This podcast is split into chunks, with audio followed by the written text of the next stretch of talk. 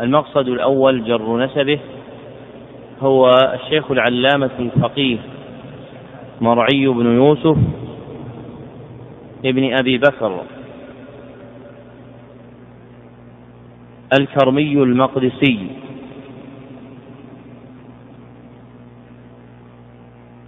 المصري.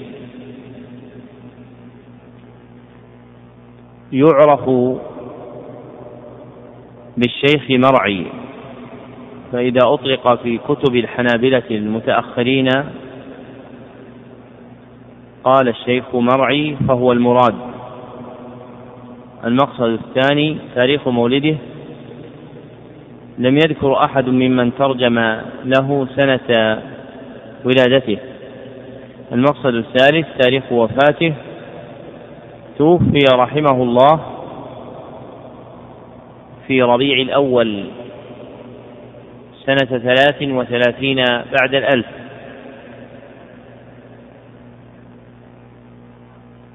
ولم يذكر مترجموه مقدار عمره عند وفاته.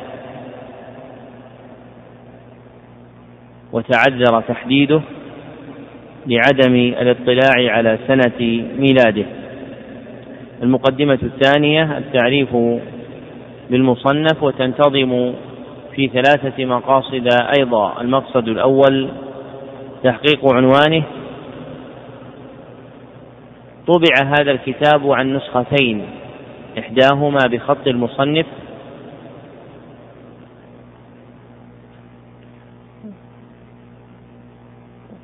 والمثبت عليها القول المعروف في فضل المعروف. كما أنه نص على هذا الاسم في ديباجة كتابه. المقصد الثاني بيان موضوعه. موضوع هذه الرسالة هو بيان فضل فعل المعروف. المقصد الثالث توضيح منهجه. رتب المصنف رحمه الله تعالى كتابه هذا على رتب المصنف رحمه الله كتابه هذا في مقدمة وأربعين حديثا وخاتمة فهو معدود من المصنفات من الأربعينيات الحديثية.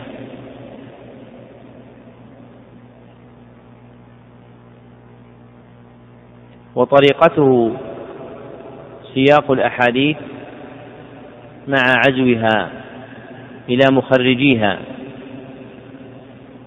دون إشارة إلى مراتبها من القبول والرد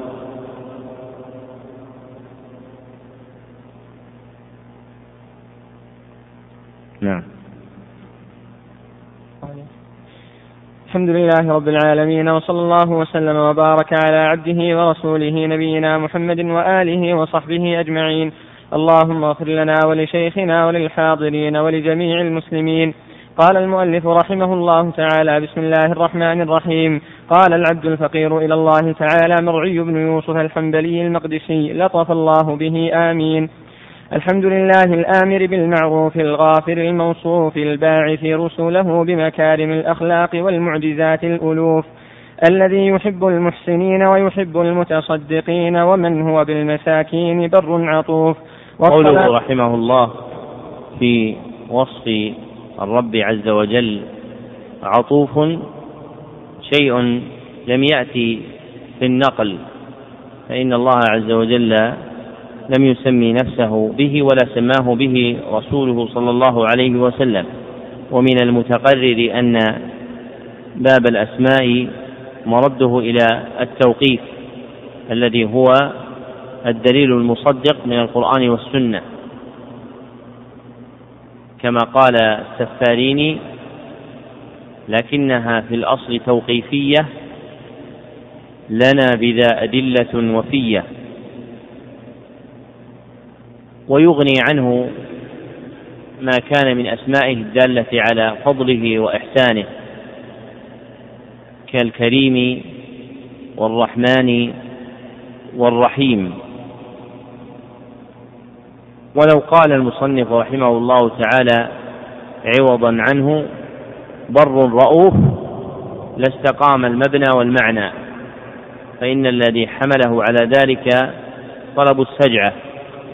والسجعة تقع بكلمة الرؤوف وهو من أسماء ربنا عز وجل. نعم. قال والصلاة والسلام على سيدنا محمد خير آلف ومألوف. القائل إن الله تعالى يحب إغاثة الملهوف وعلى آله وصحبه الذين كل منهم رحيم رؤوف. قوله رحمه الله القائل إن الله تعالى يحب إغاثة الملهوف هذا حديث أورده المصنف بالمعنى وسيأتي. وليس في شيء من كتب الحديث والله أعلم ذكر الملهوف وإنما فيها ذكر اللهفان. والمراد به المكروب الذي اشتدت لهفته. وتحويل الحديث إلى لفظ آخر لأجل السجعة الأولى اجتنابه لأن رواية الأحاديث بالمعنى في الكتب مما منع منه أهل العلم فإن الذين أباحوا الرواية بالمعنى عدوا شروطا منها أن لا يكون ذلك في كتاب لأن من أراد أن يقيد الأحاديث في كتاب ينبغي أن يراجع الأصول ويحقق ألفاظ الأحاديث النبوية كما هي فلا يحولها عن وجهها. نعم. قال وبعد فقد أحببت أن أجمع بعض أحاديث تتعلق بفضل المعروف وإغاثة الملهوف تسر الناظر والخاطر وتقر بها العين الباصرة بقصد الترغيب في فعل المعروف والتحبيب في إغاثة الملهوف وسميته القول المعروف في فضل المعروف وجعلته أربعين حديثا اقتداء بمن صنف في ذلك من الأئمة قديما وحديثا. ورجاء أن يكون لي نصيب من قوله صلى الله عليه وسلم من حفظ على أمتي أربعين حديثا من سنتي أدخلته يوم القيامة في شفاعتي. رواه ابن النجار عن أبي سعيد رضي الله عنه وقوله صلى الله عليه وسلم من حمل من أمتي أربعين حديثا بعثه الله يوم القيامة فقيها عالما. رواه أبو داود والترمذي والنس رواه أبو داود والترمذي والنسائي وابن ماجه عن أنس رضي الله عنه. ذكر المصنف ها هنا أنه قد رتب كتابه أربعين حديثا اقتداء بمن صنف في الأربعينيات. والمصنفون للأربعينيات كما ذكر أبو الفرج ابن الجوزي رحمه الله تعالى أحد رجلين اثنين أولهما من قصد طلب الفضائل الواردة في حفظ الحديث وتبليغه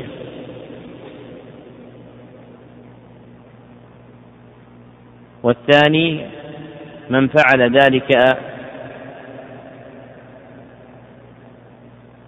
اتباعا لما جاء في حديث من حفظ على أمتي أربعين حديثا إلى آخره.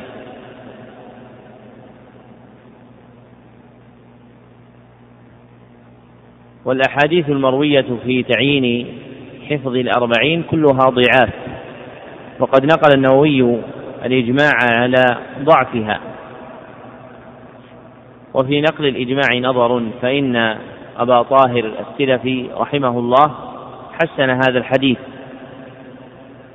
إلا أن يريد إجماعا قديما فهذا صحيح فإن الحفاظ الكبار لم يصح أحد منهم هذا الحديث وهو حديث ضعيف مع كثرة طرقه. وكثرة طرق الحديث تقويه لكن يشترط لها أن تكون قابلة للانجبار. فليس كل كثرة يعتد بها وإنما الكثرة التي يعتد بها هي الكثرة التي تثمر انجبارا. أما الكثرة التي لا تثمر انجبارا كأن يأتي الحديث من رواية الكذابين والمتروكين والهلك والمجاهيل وسراق الحديث فهذه لا تزيد الحديث إلا ضعفا. وقد عزى المصنف رحمه الله تعالى هذا الحديث في رواية أبي سعيد إلى أبي داود والترمذي إلى أبي داود والترمذي والنسائي وابن ماجه عن أنس. وهذا العزو وهم منه رحمه الله تعالى ولعله اغتر بما وقع من التصحيف في بعض نسخ, نسخ الجامع الصغير من الرمز بعين إلى هذا الحديث ثم تحوله بعد ذلك إلى الأربعة وهو رمز الأربعة وهو غلط. أصله الرمز بعين دال يعني ابن عدي. فصحفه بعض النساخ إلى العين ثم صحفه بعض النساخ إلى رمز الأربعة وهو رقم أربعة. فوقع المصنف في تقليد هذا الوهم. والجامع الصغير كتاب نافع عظم الإقبال عليه في القرن العاشر والحادي عشر والثاني عشر والثالث عشر وهو أكثر كتاب كان في هذه القرون علقت عليه شروح فقد شرحه جماعة كثر واختصره آخرون. إلا أن عيبه أنه استعمل الرموز. وينسخه من ليس بعالم فتغير الرموز وتبدل فيدخل الداخل على من قلد نسخة دون تحقيقها. كما اتفق هذا لشيخ شيوخنا محمد حبيب الله الشنقيطي رحمه الله في كتابه زاد المسلم فيما اتفق عليه البخاري ومسلم فإنه عزى أحاديث إلى الصحيحين ليست فيهما. ودخل عليه هذا من تقليده لنسخة من نسخ الجامع الصغير تصحفت فيها الرموز وتغيرت فعزى الأحاديث إلى الصحيحين وهي ليست فيهما. وينبغي أن يحرص طالب العلم على استجادة نسخ الكتب التي يقتنيها وليست الاستجادة هي بحسن التجليد وإضاءة الأوراق. ولكنها بصحة النسخة. وكم من كتاب طبع قديما لا تزال نسخته هي النسخة الأصح مع سوء الحرف فيها وصغره وانحصاره في مسافة صغيرة. فينبغي أن يحرص طالب العلم على النسخ العتيقة.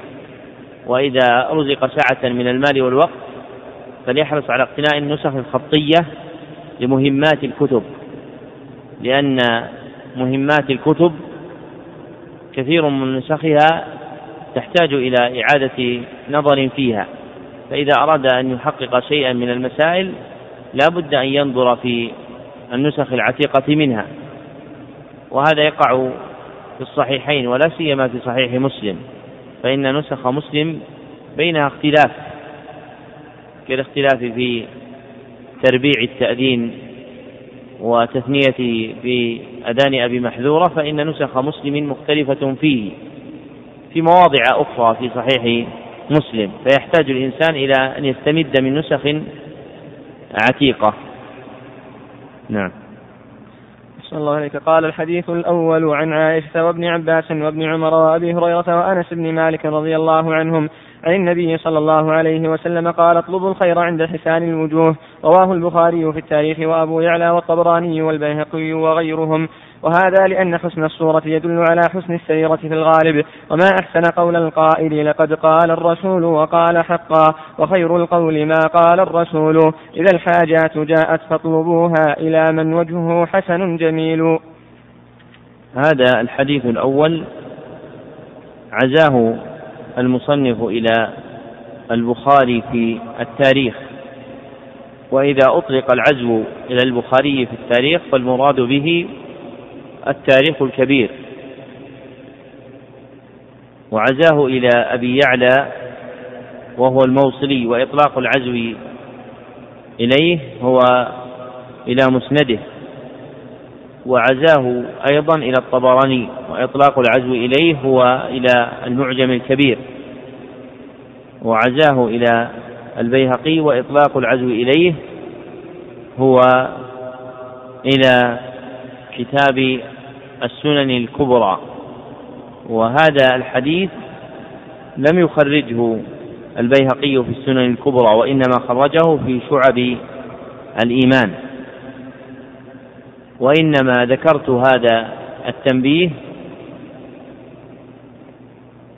لينتبه الطالب فيما يستقبل إلى الإطلاق فإنه قد يقع على غير موقعه فيحتاج إلى تحقيقه. ولن نقف مع كل مخرج فنقول إن إطلاق العزو إليه يفيد كذا وكذا لأننا سبق أن أطلقنا أن أن بينا قاعدة نافعة في هذا في إقراء كتاب تخريج مشكلة الفقر للعلامة الألباني وهو أحد دروس برنامج اليوم الواحد الثاني وتلك قاعدة لازمة لطالب العلم بحيث يعرف مقاصد الإطلاق عند المحدثين فإذا وقف على حديث معزو إلى الطبراني علم أنه في الكبير وإذا وجد حديثا معزوا على الإطلاق للبيهقي علم أنه في السنن الكبرى وعلى هذا فقس وهذا الحديث فيه نوع من أنواع علوم الحديث التي سبق أن ذكرت لكم أنها مما فتح الله به بالزيادة على ما ذكره المحدثون. ففيه نوع من علوم الحديث يسمى بالمقرون. فإن رواة هذا الحديث أربعة. وهم عائشة وابن عباس وابن عمر وأبي هريرة وأنس. فإذا اجتمع الرواة في سند واحد سمي ذلك مقرونا وله منفعة عظيمة فإنه تعرف أحيانا ثبت الراوي أو يعرف غلطه باقتران روايته برواية غيره. كما ذكروا في أحاديث لشعبة وسفيان الثوري أنهما سمعاها في مجلس واحد. فإذا وقع في سند الاقتران بين راويين فأكثر سمي هذا مقرونا. وشرطه أن يكون في سند واحد ينتهي إليه هذا الحديث إما في طبقة الصحابة أو التابعين أو أتباع التابعين. وأكثر ما وقفت عليه في الصحابة هو خمسة في حديث واحد روي بإسناد واحد وعد أربعة وعد خمسة من الصحابة رضي الله عنهم. وهذا الحديث حديث ضعيف لا يصح روي من وجوه كثيرة وحسنه بعض المتأخرين لكن الحكم بتحسينه بعيد لأنه كما سبق لا عبرة باستكثار الطرق ولكن العبرة بانجبارها فإذا كانت صالحة للانجبار قوى بعضها بعضا. ثم إن هذا الحديث مخالف لما ثبت عن النبي صلى الله عليه وسلم. فلم يكن من هديه صلى الله عليه وسلم النظر إلى تحسين الصورة وإنما كان المنقول عنه هو طلب حسن الاسم فيما يريد أن يأتيه من امرأة أو يبعثه من بريد. وقد روى الإمام أحمد بسند صحيح عن بريدة رضي الله عنه أن النبي صلى الله عليه وسلم كان إذا أراد أن يأتي امرأة سأل عن اسمها فإن كان حسنا رؤي البشر في وجهه. وإذا أراد أن يبعث بريدا سأل عن اسمه فإن كان حسنا رؤي البشر في وجهه. والسر والله أعلم في جعل ذلك مرتبطا بالاسم دون الصورة لأن الصورة لا اختيار للعبد فيها والاسم يختاره الآباء لأبنائهم ولهذا قالوا إن الأسماء تؤثر في أصحابها. كما ثبت في الصحيح في حديث سعيد بن المسيب ابن حزن أن النبي صلى الله عليه وسلم قال لجده بل أنت سهل. فقال لا أغير اسما سماني به أبي. قال سعيد بن المسيب فلا تزال الحزونة فينا. فالأسماء تورث أصحابها المعاني التي تكتسبها. وأما الصور فلا مدخل للإنسان فيها فلذلك لا يلام عليها.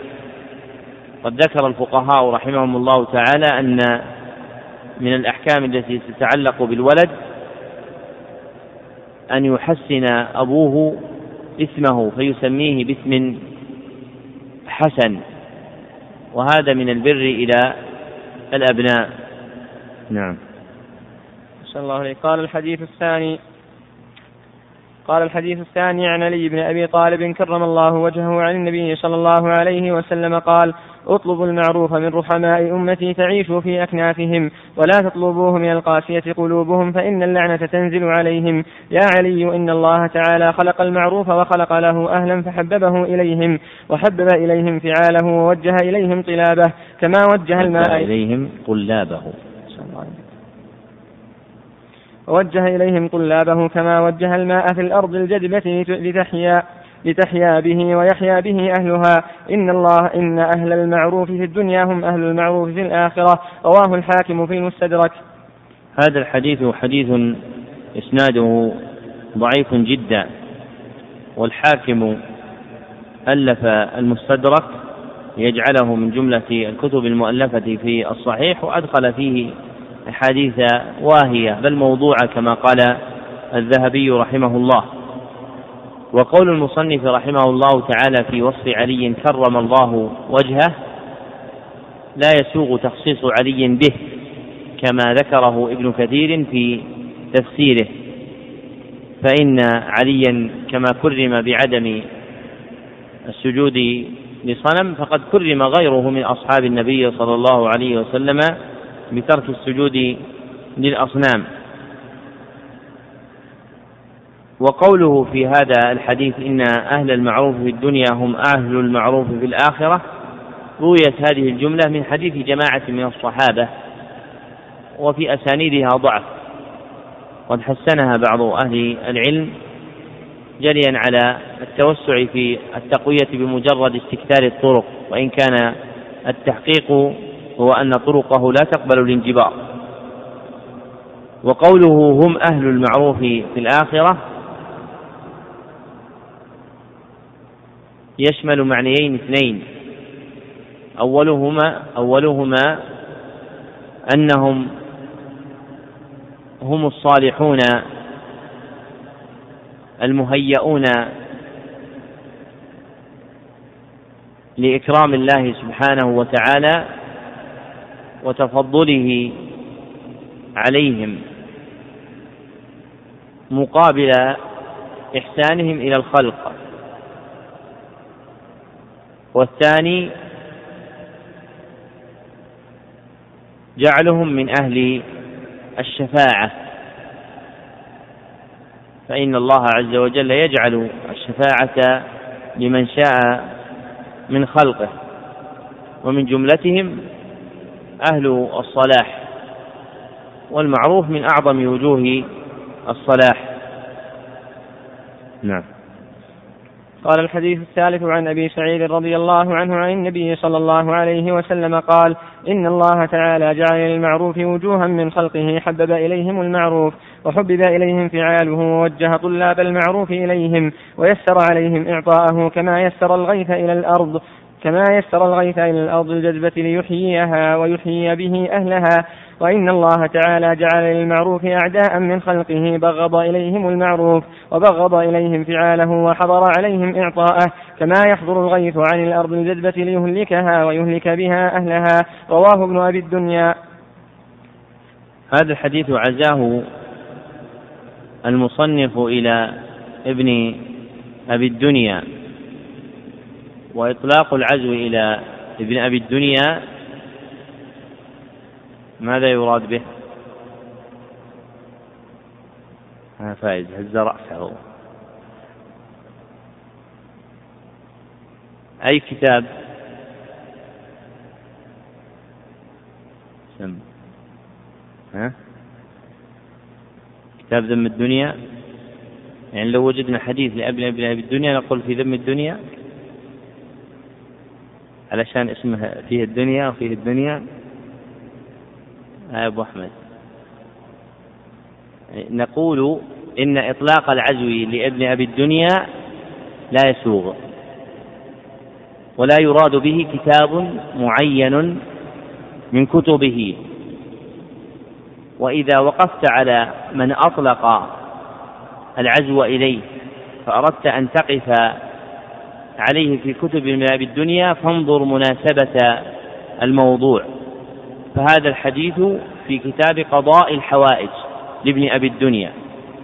عرف هذا بموضوع الحديث. فالعزو الذي ينبغي إلى كتب ابن أبي الدنيا هو أن يلتزم الإنسان اسم كل كتاب منها. فإذا كان قد أخرجه في الإخلاص يقول أخرجه ابن أبي الدنيا في كتاب الإخلاص. وإذا كان أخرجه في الصبر قال أخرجه ابن أبي الدنيا في الصبر. وإذا وجدت عزوا غفلا من هذا وإنما فيه رواه ابن أبي الدنيا فانظر في موضوع الحديث والتمسه في تصانيف ابن أبي الدنيا رحمه الله. وهذا الحديث حديث ضعيف جدا. نعم. قال عن أبي أمامة قال الحديث الرابع عن أبي أمامة رضي الله عنه قال قال رسول الله صلى الله عليه وسلم إن أهل المعروف في الدنيا هم أهل المعروف في الآخرة وإن أول أهل الجنة دخولا الجنة أهل المعروف رواه الطبراني. عزى هذا المصنف الحديث إلى الطبراني وهو في المعجم الكبير على القاعدة التي تقدمت الإشارة إليها. وهذا الحديث إسناده ضعيف. والجملة الأخيرة قد ثبت في الصحيح خلافها فإن أول الداخلين إلى الجنة باعتبار الجنس هم فقراء المهاجرين كما ثبت في صحيح مسلم. وقد قررنا فيما سلف أن أولية الدخول إلى الجنة تنقسم إلى قسمين أولهما أولية أفراد وهي حظ محمد صلى الله عليه وسلم وثانيها أولية جنس وهي حظ فقراء المهاجرين. وبيان هذه الجملة سبق ذكره في التقريرات على الفصول المنتخبة من كتاب حاد الأرواح التي قرأناها في برنامج الأبواب والفصول الأول. نعم. قال الحديث الخامس عن علي وأبي هريرة وابن عباس وسلمان رضي الله عنهم عن النبي صلى الله عليه وسلم قال إن أهل المعروف في الدنيا أهل المعروف في الآخرة وإن أهل المنكر في الدنيا أهل المنكر في الآخرة. رواه الطبراني وأبو نعيم والخطيب. وهذا الحديث أيضا حديث ضعيف لا يثبت عن النبي صلى الله عليه وسلم. وقد قواه بعض أهل العلم باعتبار مجموع طرقه وفي ذلك نظر. قال الحديث السادس عن أنس رضي الله عنه قال قال رسول الله صلى الله عليه وسلم صنائع المعروف تقي مصارع السوء والآفات والهلكات وأهل المعروف في الدنيا هم أهل المعروف في الآخرة رواه الحاكم. وإسناده ضعيف أيضا. قال الحديث السابع عن وقد رويت الجملة الأولى والجملة الأخيرة في أحاديث متفرقة لكنها أيضا لا تخلو من ضعف. نعم. قال الحديث السابع عن أبي سعيد رضي الله عنه عن النبي صلى الله عليه وسلم قال إن أحب عباد الله إلى الله من حبب إليه المعروف وحبب إليه فعاله. رواه ابن أبي الدنيا وأبو الشيخ. وإسناده ضعيف أيضا نعم قال الحديث الثامن عن أنس رضي الله عنه قال قال رسول الله صلى الله عليه وسلم إن من الناس ناسا مفاتيح للخير مغاليق للشر وإن من الناس ناسا مفاتيح للشر مغاليق للخير. فطوبى لمن جعل الله مفاتيح الخير على يديه وويل لمن جعل الله مفاتيح الشر على يديه. رواه ابن ماجه. وهذا الحديث أيضا حديث ضعيف. وقد روى أبو نعيم الأصبهاني في كتاب الحلية بسند جيد عن زيد بن أسلم رحمه الله أحد التابعين أنه قال يقال إن لله عبادا مفاتيح للخير مغاليق للشر وله عباد مفاتيح للشر مغالق للخير. وما معنى قول التابعي كان يقال ما حكمه؟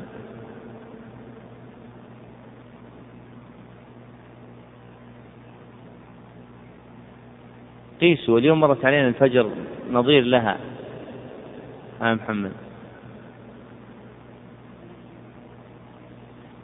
له حكم الرفع يكون مرفوعا حكما فقول التابعي كنا نحدث كان يقال أشباه وهي من جنس المرفوع حكما وما رفعه التابعي يكون مرسلا. هذا أقوى ما في الباب. والذي دلت عليه أدلة الشريعة أن الناس في الخير أربعة.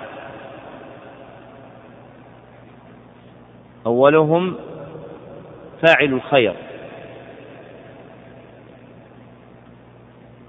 كما قال الله عز وجل إيش؟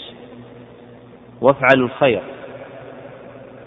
وثانيهم السابق إلى الخير. كما قال الله عز وجل فاستبقوا الخيرات في آي أخرى وثالثها الداعي إلى الخير والدال عليه.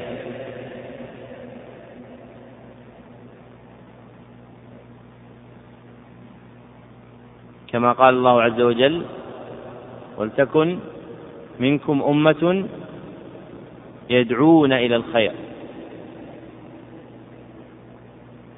وفي صحيح مسلم ومن دعا إلى خير كان له أجر فاعله. والرابع مفتاح الخير وفيه حديث أنس هذا ومرسل زيد ومن أهل العلم من يحسن هذا الحديث ويقوي المرفوع الموصول بالمرسل هل يوجد غير هذه الأربعة؟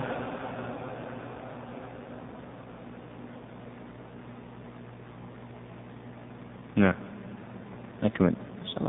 قال الحديث التاسع عن ابن عباس رضي الله عنه قال قال رسول الله صلى الله عليه وسلم قال الله عز وجل أنا الله قدرت الخير والشر فطوبى لمن جعلت مفاتيح الخير على يديه وويل لمن جعلت مفاتيح الشر على يديه رواه الطبراني. وإسناده ضعيف أيضا.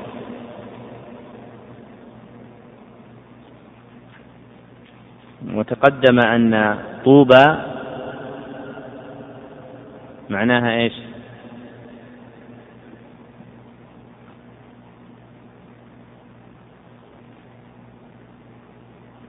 هذه من طوبى شجر الطوبى من طوبى الجنة الجنة من طوبى أحسنت.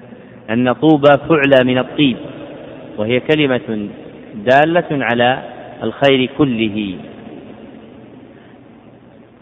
وذكرنا أن ويل إيش؟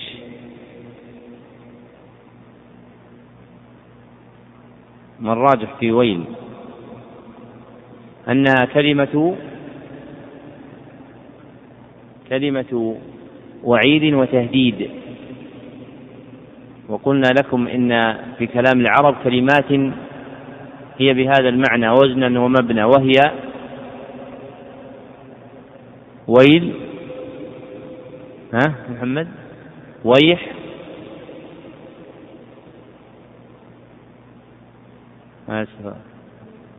ويب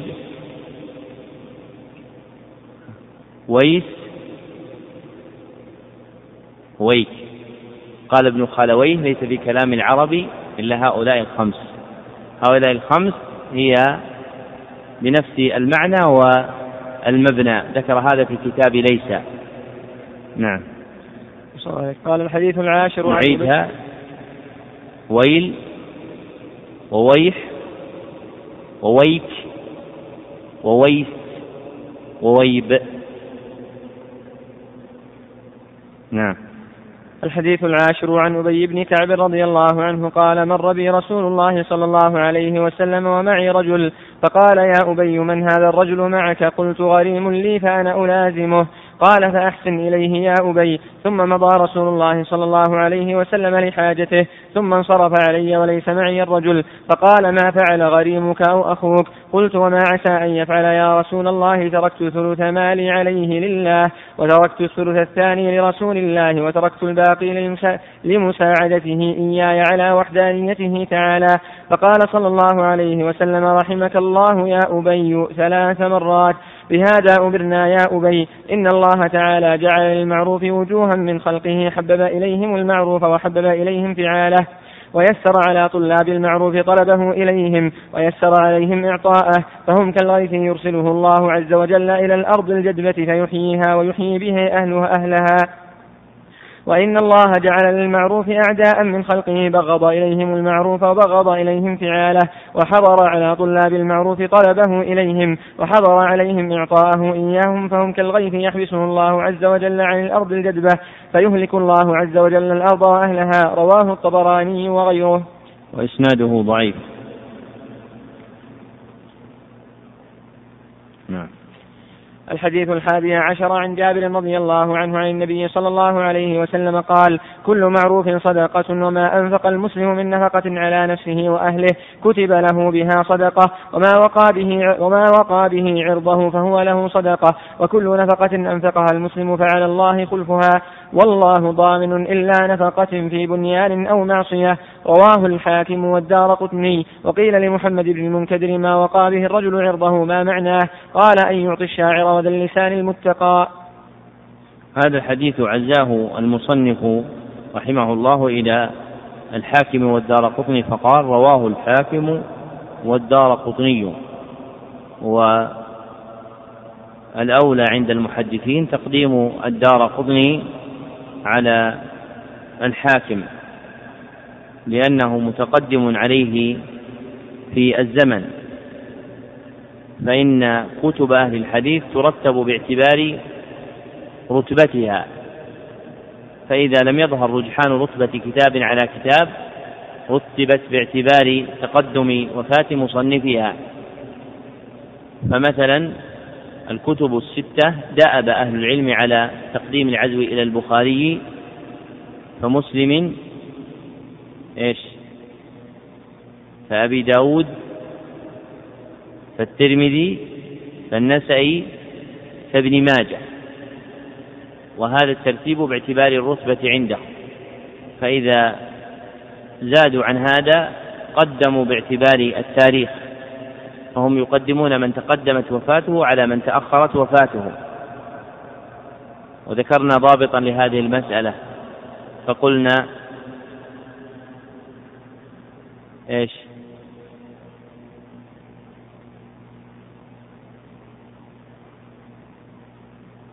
سم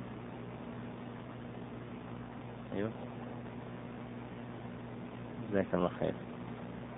الأخ جاب لوحده نصف شطر وباقي عليكم جميعا الشطر الثاني. قال وقدم العزو إلى من؟ إيش؟ قدم. أيوه. وقدم العزو إلى من قدم؟ في رتبة أو وضعه تقدم. وقدم العزواء إلى من قدم؟ في رتبة أو وضعه تقدم. ومعنى أو وضعه تقدم يعني تأليف كتابه كان متقدما على كتاب غيره. وهذا الحديث حديث ضعيف. ومعنى قوله فعلى الله خلفها أي أن الله سبحانه وتعالى يرزقه عوضها ما يكون خلفا لما أنفق. وهذا كما يكون في الأموال المبذولة فإنه يكون في الطاعات المفعولة.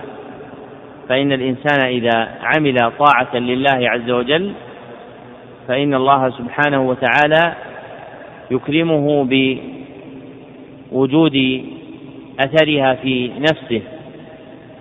كما قال شيخ الإسلام ابن تيمية رحمه الله إذا عملت لله طاعة فلم تجد لها أثرا فاتهم النفس فإن الرب شكور. ومن شكره سبحانه وتعالى لخلقه أن يجد العبد المؤمن أثر عباداته في نفسه وبدنه وأهله وذريته كما أن من أساء وجد أثر إساءته في قلبه وبدنه وأهله وذريته. نعم. أحسن الله قال الحديث الثاني عشر عن أبي مسعود رضي الله عنه قال قال رسول الله صلى الله عليه وسلم كل معروف صنعته إلى غني أو فقير فهو صدقة. رواه الطبراني. هذا الحديث حديث ضعيف أيضا. وقوله صلى الله عليه وسلم كل معروف صدقة صدر هذه الجملة التي جاءت في الحديث السالف وفي هذا هي ثابتة في الصحيحين. وأما الزيادات التي وقعت في الحديثين فلا شاهد لها. نعم. قال الحديث الثالث عشر عن أبي ذر رضي الله عنه عن النبي صلى الله عليه وسلم قال لا تحقرن من المعروف شيئا ولو أن تلقى أخاك بوجه طلق. رواه مسلم. قوله صلى الله عليه وسلم ولو أن تلقى أخاك بوجه طلق ذكر النووي رحمه الله تعالى فيها ثلاث روايات. أولها سكون اللام وهي أشهرها. وثانيها كسر اللام. وثالثها زيادة ياء. فيقال طليق. نعم. قال الحديث الرابع عشر عن أبي هريرة رضي الله عنه قال قال رسول الله صلى الله عليه وسلم إنكم لا تسعون الناس بأموالكم ولكن ليسعهم منكم بسط الوجه وحسن الخلق. رواه الحاكم والبيهقي. وإسناده ضعيف. نعم. قال الحديث الخامس عشر عن ابن عباس رضي الله عنه قال قال رسول الله صلى الله عليه وسلم كل معروف صدقة والدال على الخير كفاعله والله تعالى يحب إغاثة اللهفان رواه الدار قطني وابن أبي الدنيا. وإسناده ضعيف. سبق أن ذكرنا أن اللهفان هو المكروب الذي لحقته حرقة اللهف و الجملة الأولى كما سلف مروية في الصحيحين والجملة الثانية قد رويت بهذا اللفظ من حديث أنس عند الترمذي أن النبي صلى الله عليه وسلم قال الدال على الخير كفاعله ولا بأس بإسناده. وفي صحيح مسلم من حديث أبي مسعود البدري رضي الله عنه أن النبي صلى الله عليه وسلم قال من دل على خير فله مثل أجر فاعله. نعم. الحديث السادس عشر عن أنس رضي الله عنه قال قال رسول الله صلى الله عليه وسلم إن الله تعالى يحب إغاثة اللهفان. رواه البزار وأبو يعلى والطبراني. وإسناده ضعيف. الحديث السابع عشر عن أنس أيضا قال قال رسول الله صلى الله عليه وسلم من أغاث ملهوفا كتب الله تعالى له ثلاثا وسبعين حسنة واحدة منها يصلح الله بها آخرته ودنياه والباقي في الدرجات رواه أبو يعلى والبزار. وإسناده ضعيف أيضا. ورواه البخاري في التاريخ والبيهقي من أغاث ملهوفا كتب الله له كتب الله له ثلاثا وسبعين مغفرة واحدة منها صلاح أمره كله واثنتان وسبعون له درجات يوم القيامة. ولا تصح هذه الرواية أيضا. نعم. الحديث الثامن عشر عن ابن عمر رضي الله عنه قال قال رسول الله صلى الله عليه وسلم إن الله عز وجل خلق خلقهم لحوائج الناس خلق خلق, خلق إن الله عز وجل خلق إن إن إن لله عز وجل خلقا خلقهم لحوائج الناس يفزع إليهم الناس في حوائجهم أولئك الآمنون غدا من عذاب الله تعالى رواه أبو نعيم والقضاعي وإسناده ضعيف. والقضاعي إذا أطلق العزو إليه فالمراد به كتاب شهاب. لا لا تكتبون. صحيح ولا مو صحيح؟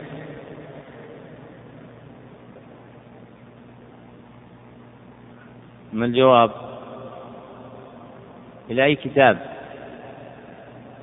إيش؟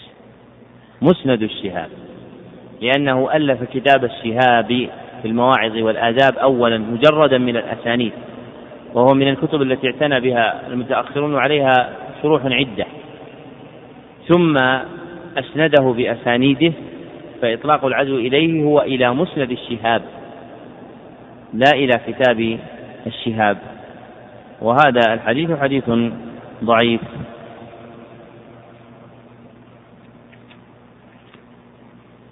الحديث التاسع عشر عن ابن عمر عن ابن عمر رضي الله عنه أيضا قال قال رسول الله صلى الله عليه وسلم إن لله عبادا استخصهم لنفسه لقضاء حوائج الناس وآلى على نفسه ألا يعذبهم بالنار.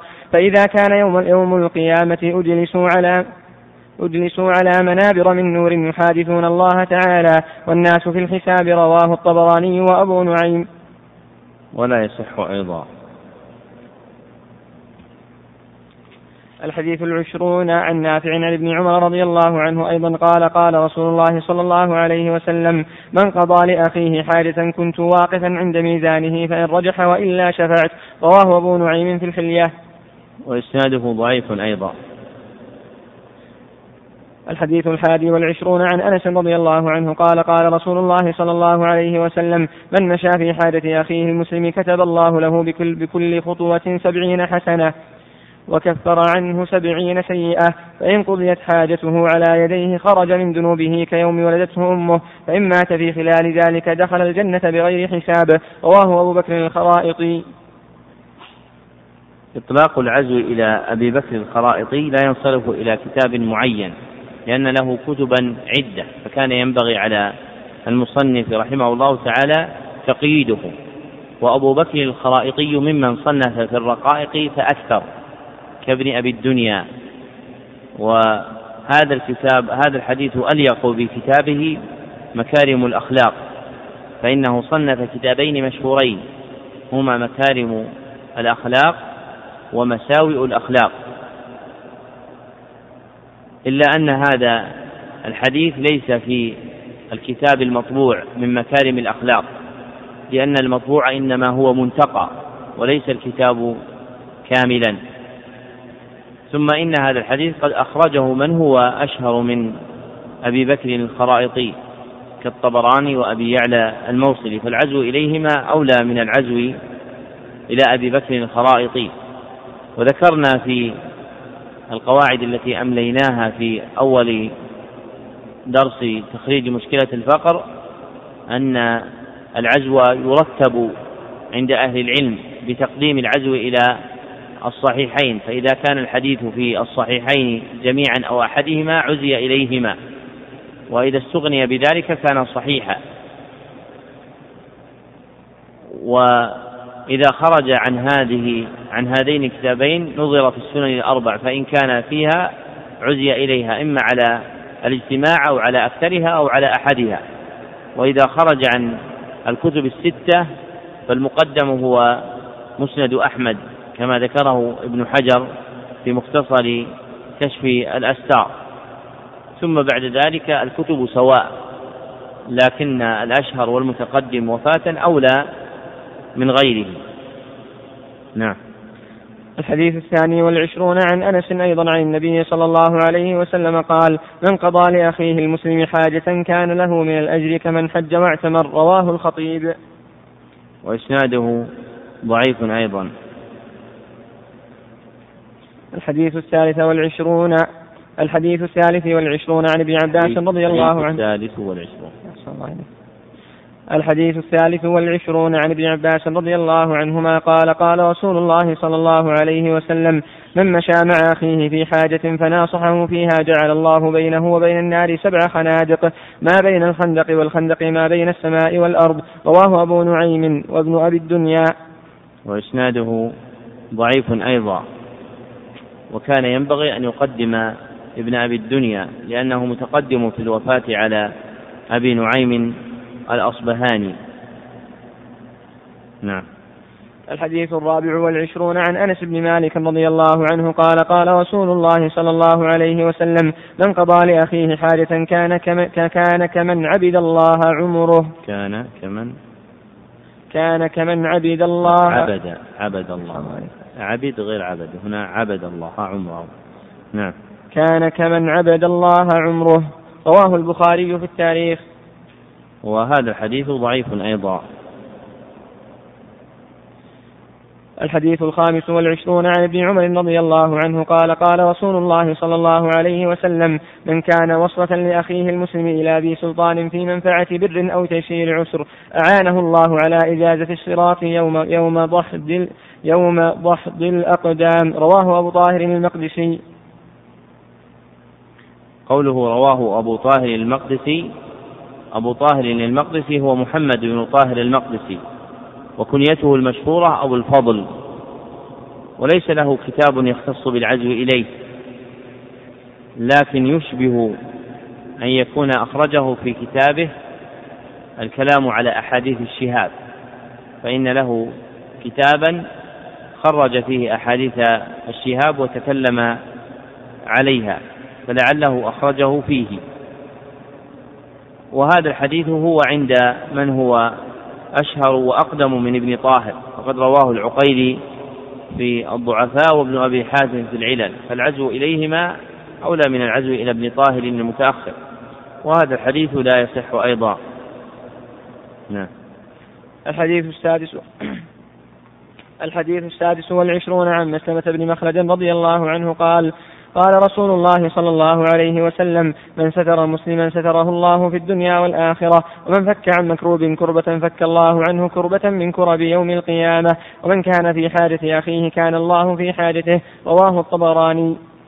وإسناده ضعيف لكن له شاهد في الصحيحين من حديث ابن عمر قريبا من هذا اللفظ فيقوى به والعمدة هو على حديث ابن عمر هو حديث ابن عمر المخرج في الصحيحين. وقوله صلى الله عليه وسلم ومن كان في حاجة أخيه كان الله في حاجته أي من قام وأعان أخاه في حاجته فإن الله سبحانه وتعالى يتولى له حوائجه ويعينه على قضائها وتحصيلها. نعم. الحديث السابع والعشرون عن أبي هريرة رضي الله عنه قال قال رسول الله صلى الله عليه وسلم من فرج عن أخيه المؤمن كربة من كرب الدنيا فرج الله عنه كربة من كرب يوم القيامة. ومن ستر على مسلم ستر الله عليه في الدنيا والآخرة. والله عز وجل في عون العبد ما دام العبد في عون أخيه. رواه مسلم. الحديث الثامن والعشرون. نقول نقول حديث صحيح؟ خلاص في مسلم. وإن كان أهل العلم جروا على هذا فيوجد في كلام كثير منهم. كأبي بكر الخطيب وابن البرقاني ومن بعدهم الحكم على أحاديث في الصحيحين بأن بقولهم حديث صحيح ولكن حكمهم خبر وليس إنشاء ما الفرق بين المقامين؟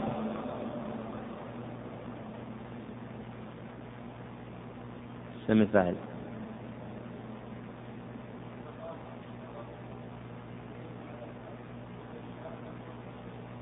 أحسنت. إذا قلنا بأنه خبر فهو مبني على ما تقدم وهو ما تقرر من تلقي الأمة لهذين الكتابين فهو يخبر عن هذا. وإذا قلنا إنه إنشاء فهو بمعنى أنه فحص أسانيد هذا الحديث هذا الحديث ثم حكم على الحديث المخرج في الصحيحين أو أحدهما بأنه صحيح. فهذه الطريقة هي الطريقة الصحيحة. والناس اليوم منقسمون فيها إلى طائفتين. طائفة تحكم على أحاديث الصحيحين بالصحة والحسن بناء على دراستهم لأسانيدها وطائفة تمنع من إطلاق هذا وتعده من البدع الجارية على لسان أهل العصر. وكلا المذهبين غلط. فطريقة من مضى من أهل العلم هو استعمال مثل هذا اللفظ على جهة الإخبار لا على جهة الإنشاء. هم يمنعون ذلك إذا كان إنشاء لما تقرر من أن الصحيحين قد تلقيا بالقبول إلا أحرفا يسيرة انتقدها الحفاظ كما قال ابن الصلاح وغيره. فإذا قلنا بعد هذا رواه مسلم وهذا حديث صحيح نريد الخبر. وما كان خبرا فهو سائق. وإذا أشكلت عليك مسألة فانظر إلى طريقة أهل العلم في من سبق واجتهد في تفهم مأخذه فإنك إذا رأيت جماعة من الكبار كأبي بكر الخطيب وغيره يفعلون هذا علمت أن هذا سائغ ولكن ينبغي أن تعرف مأخذه ومأخذه هو إرادة الخبر لا إرادة الإنشاء. نعم.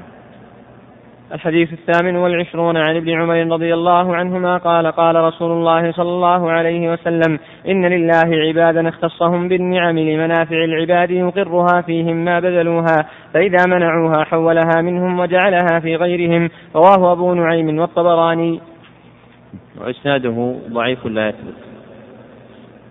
الحديث التاسع والعشرون عن سمرة بن جندب رضي الله عنه قال قال رسول الله صلى الله عليه وسلم أفضل الصدقة صدقة اللسان. قيل يا رسول الله وما صدقة اللسان؟ قال الشفاعة تفك بها الأسير وتحقن بها الدم وتجر بها المعروف إلى أخيك وتدفع عنه كريهته. رواه الطبراني والبيهقي. وإسناده ضعيف جدا. الحديث الثلاثون عن جابر بن عبد الله رضي الله عنه قال قال رسول الله صلى الله عليه وسلم إن من موجبات المغفرة إدخالك السرور على أخيك. إن من موجبات المغفرة إدخالك. إن من موجب دائما إذا دخل حرف الجر بعد إن فاعلم أن الاسم يأتي متأخرا. وهنا إن من موجبات المغفرة إدخالك السرور. تقدير الكلام إن إدخالك السرور. وهذا كثير يقع فيه الخطأ. فإذا رأيت حرف جر بعد إن فاعلم أن الاسم متأخر. كما مر معنا. إن لله خلقا. لله هذا حرف جر اللام دخل على اسم مجرور. فاعلم أن ما بعده هو اسم إن المنصوب. ومن هذا الجنس هذا الحديث. نعم. إن من موجبات المغفرة إدخالك السرور على أخيك وإشباع جوعته. لا.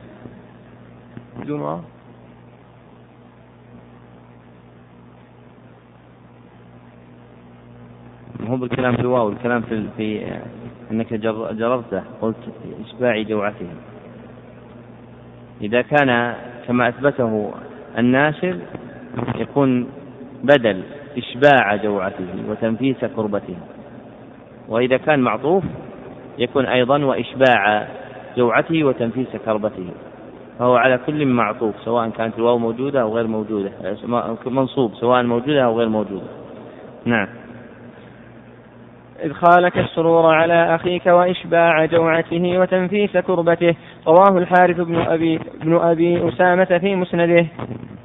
وإسناده ضعيف. الحديث الحادي والثلاثون عن أبي هريرة رضي الله مسند الحارث موجود ولا غير موجود اليوم؟ الكتب اللي تقدمت أكثرها موجود لكن مسند الحارث يوجد كتاب اسمه بغية الباحث في زوائد الحارث فيه الأحاديث الزائدة عن الكتب الستة لابن حجر. نعم. الحديث الحادي والثلاثون عن أبي هريرة رضي الله عنه قال قال رجل يا رسول الله أي العمل أفضل؟ قال أن تدخل على أخيك مر علينا هذا الكلام اللي ذكرته قريبا؟ مر ولا ما مر؟ مر في أي كتاب؟ صباح. في رسالة ابن البنا لما مر علينا إسناد فيه خطأ. رواه ابن المنى من طريق الحارث بن أبي أسامة. قلنا إن هذا الخطأ صححناه بالرجوع إلى مسند الحارث. ونبهنا أن على زوائده الموجودة مفردة بغية الباحث وعلى زوائده التي في المطالب العالية. نعم.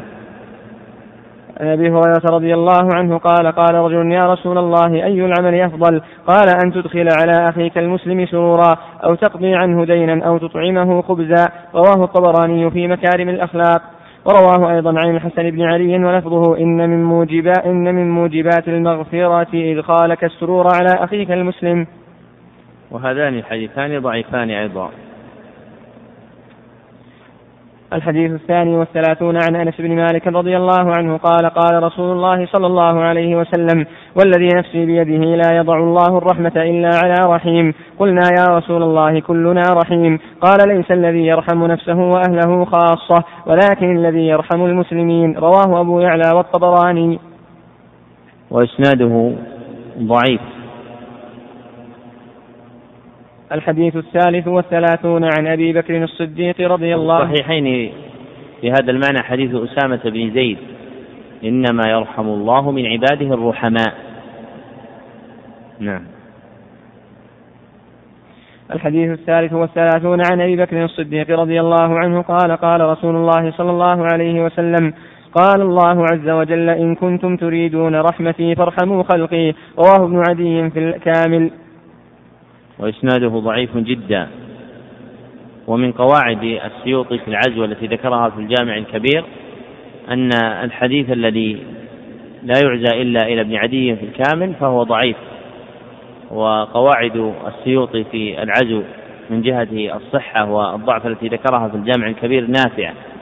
ينبغي أن يطلع عليها طالب العلم لأنك أحيانا تجد حديثا معزوا إلى هذه الكتب وهي ليست موجودة فيقال إن السيوطي بنى قاعدة وهذا عمل به العلامة الألباني رحمه الله في ضعيف الجامع الصغير فإنه لم يقف على جملة من الأحاديث باعتبار مخرجيها الذين عزاهم إليها الذين عزاها إليهم السيوطي.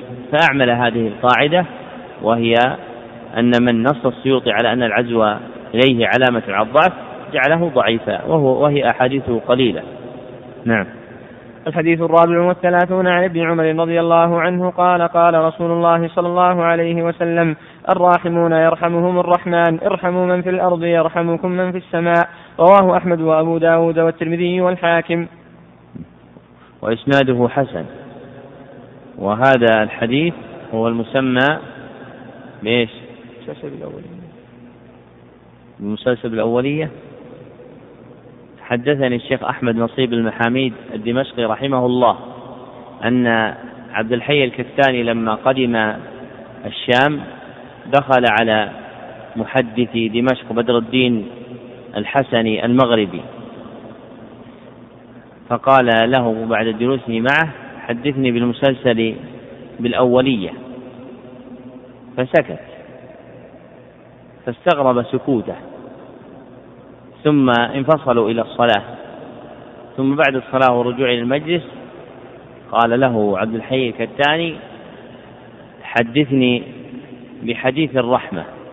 قال نعم. في فرق ولا ما في فرق؟ في فرق. كان بدر الدين عالما عابدا. المقصود من الحديث معناه وليس المقصود تسلسل إسناده فقط. المقصود ما فيه من الحث على الرحمة فأراد أن ينبه سائله إلى أن المعنى المقصود في الحديث هو كونه من الأحاديث التي تشيع بها الرحمة بين المسلمين. فانصرف عن تحديثه لما سأله بشرط متعلق بالإسناد وهو التسلسل بالأولية. فلما سأله بالشرط المتعلق بالمعنى حدثه به رحمه الله. نعم. الحديث الخامس والثلاثون عن جرير رضي الله عنه قال قال رسول الله صلى الله عليه وسلم من لا يرحم لا يرحم ومن لا يغفر لا يغفر له. رواه الطبراني. وإسناده ضعيف لكن الجملة الأولى من لا يرحم لا يرحم هي في البخاري من حديث جرير بن عبد الله. نعم. الحديث السادس والثلاثون عن أنس رضي الله عنه قال قال رسول الله صلى الله عليه وسلم الخلق عيال الله فأحبهم إلى الله أنفعهم لعياله. رواه أبو يعلى والبزار. وإسناده ضعيف ومعنى عيال الله أي عالة عليه محتاجون إليه كما قال تعالى يا أيها الناس أنتم الفقراء إلى الله. الحديث السابع والثلاثون عن جابر رضي الله عنه قال قال رسول الله صلى الله عليه وسلم خير الناس أنفعهم للناس رواه القضاعي.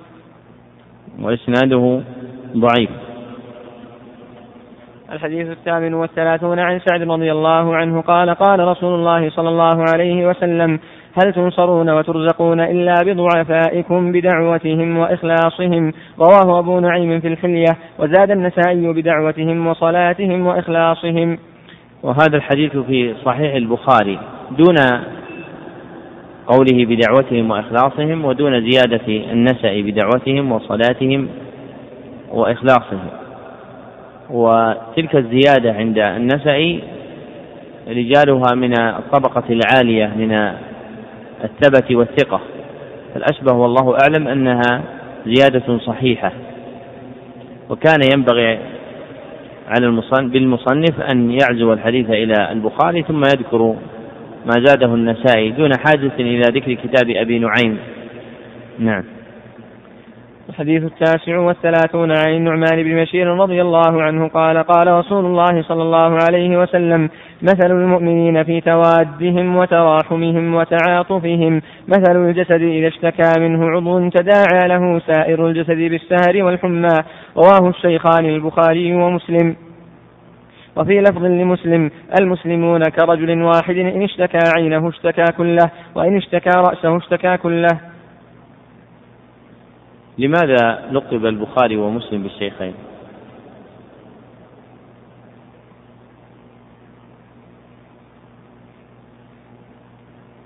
لماذا؟ دائما يمر عليكم أخرج الشيخان لماذا لقب الإمام لأن المقدم في الفن يسمى شيخا. لأن المقدم في الفن يسمى شيخا.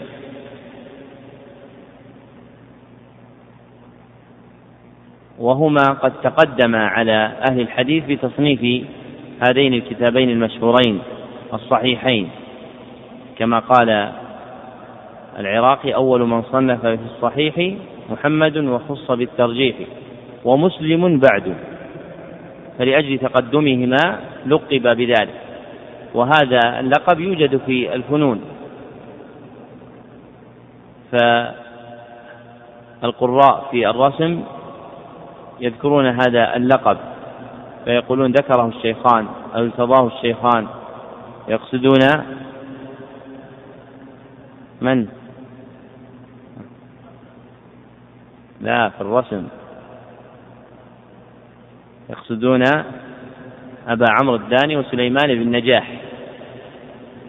والحنابلة يقولون هذا قول الشيخين. يريدون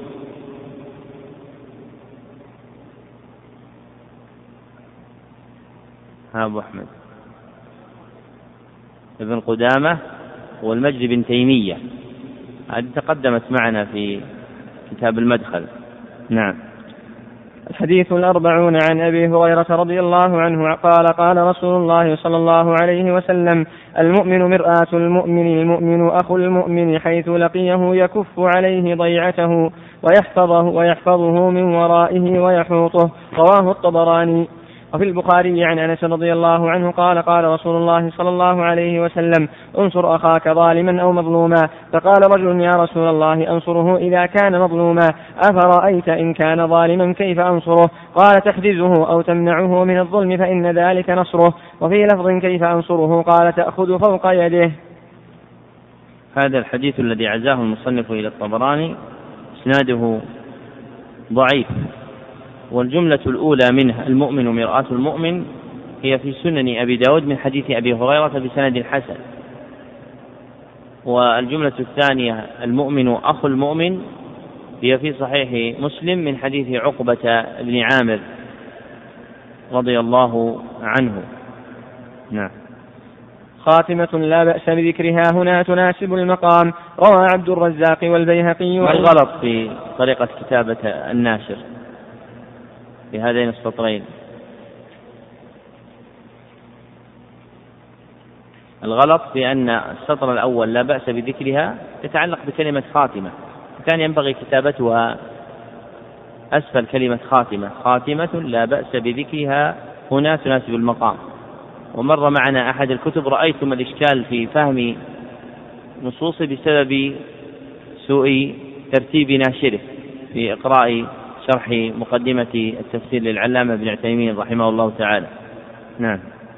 خاتمة لا بأس بذكرها هنا تناسب المقام. روى عبد الرزاق والبيهقي عن النبي صلى الله عليه وسلم قال البر لا يبلى والإثم لا ينسى والديان لا يموت فكن كما شئت كما تدين تدان. وروى إمامنا أحمد عن مالك بن دينار قال مكتوب في التوراة كما تدين تدان وكما تزرع تحصد وروى الديلمي في وروى الديلمي في في مسند الفردوس عن النبي صلى الله عليه وسلم قال مكتوب في الإنجيل كما تدين تدان وبالكيل الذي تكيل به يكال لك. هذا الحديث الذي صدر به المصنف في الخاتمة حديث ضعيف والديان قد روي اسما لله في أحاديث ضعاف فلا يثبت عده في الأسماء الحسنى الثابتة. والحديث الآخر الذي ذكره معزوا للديلمي لا يصح أيضا ومسند الفردوس للديلمي القول فيه كالقول في مسنده الشهاب للقضاعي فإن الديلمي الأب ألف كتابا اسمه الفردوس في الأخبار المأثورة ثم جاء ابنه فأسند أحاديثه صار هناك كتاب الفردوس وكتاب مسند الفردوس كما أن هناك كتاب الشهاب وكتاب مسند الشهاب والأحاديث إذا رويت تعزى إلى من ذكرها مسندة فتعزى إلى مسند الشهاب وإلى مسند الفردوس لا إلى كتاب الشهاب وكتاب الفردوس. نعم.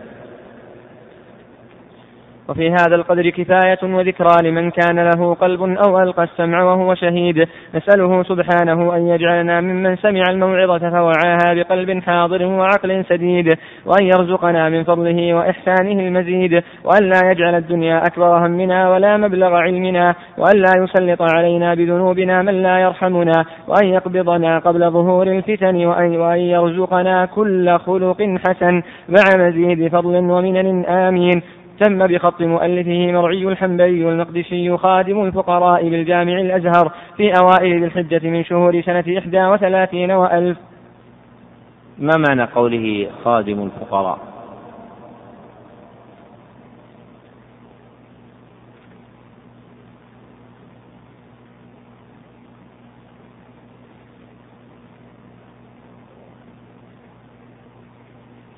ها سعد. ها؟ اسم للمتعبدين. وقد نبه ابن القيم رحمه الله تعالى أن هذا الاسم وهو الفقر والفقراء هو تحقيق العبودية لله فالأولى تسميته باسمه الذي سمته به الشريعة فكما يقال فقير إلى الله الأولى أن يقال عبد من عبيد الله. ولذلك لما تضرع النبي صلى الله عليه وسلم إلى ربه قال اللهم إني عبدك وابن عبدك ولم يذكر الفقر مع أن الفقر وصف ملازم لذات ابن آدم واستعماله في هذا المعنى أي في التعبد والتألق قديم كما قال الشافعي رحمه الله تعالى أحمد إمام في ثمان خصال وعد منها فقال إمام في الزهد وإمام في الورع وإمام في الفقر أي في التأله والتعبد. فالتعبير به سائغ لكن الأكمل أن يعبر باسم العبودية الذي رضيه الله سبحانه وتعالى. وها هنا إشكال بعد إقراء هذا الكتاب. وهو ما فائدة إقراء كتاب أكثر الأحاديث فيه ضعاف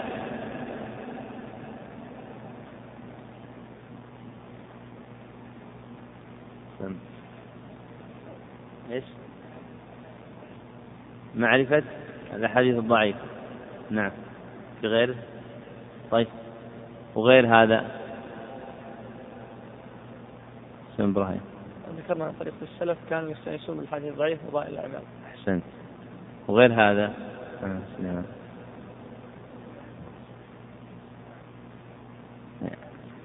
أحسنت. نقول إن هذا يدعو إليه أمور منها أن الضعيف إذا لم يقرأ على من يبين ضعفه لم يعرف ضعفه.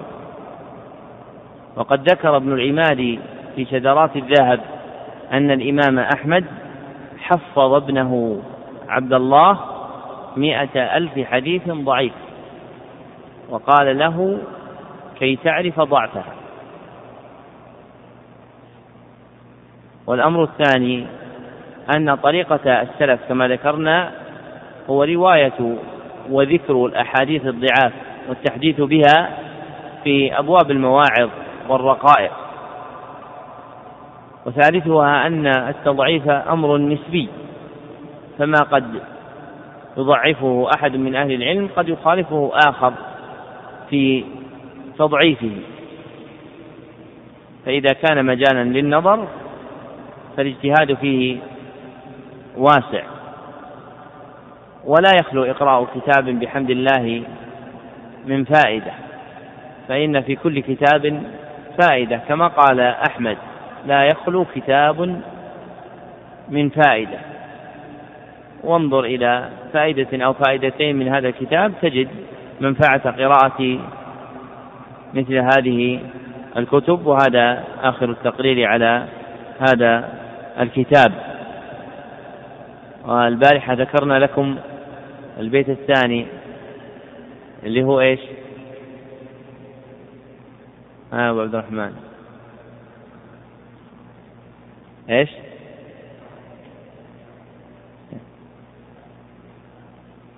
وها نحن بحمد الله صرنا إلى ثلث على ثلث كثير وهذا النصف بعد الثلث تم به يدنو إلى الختم المصير وهذا النصف بعد الثلث تم به يدنو إلى الختم المصير.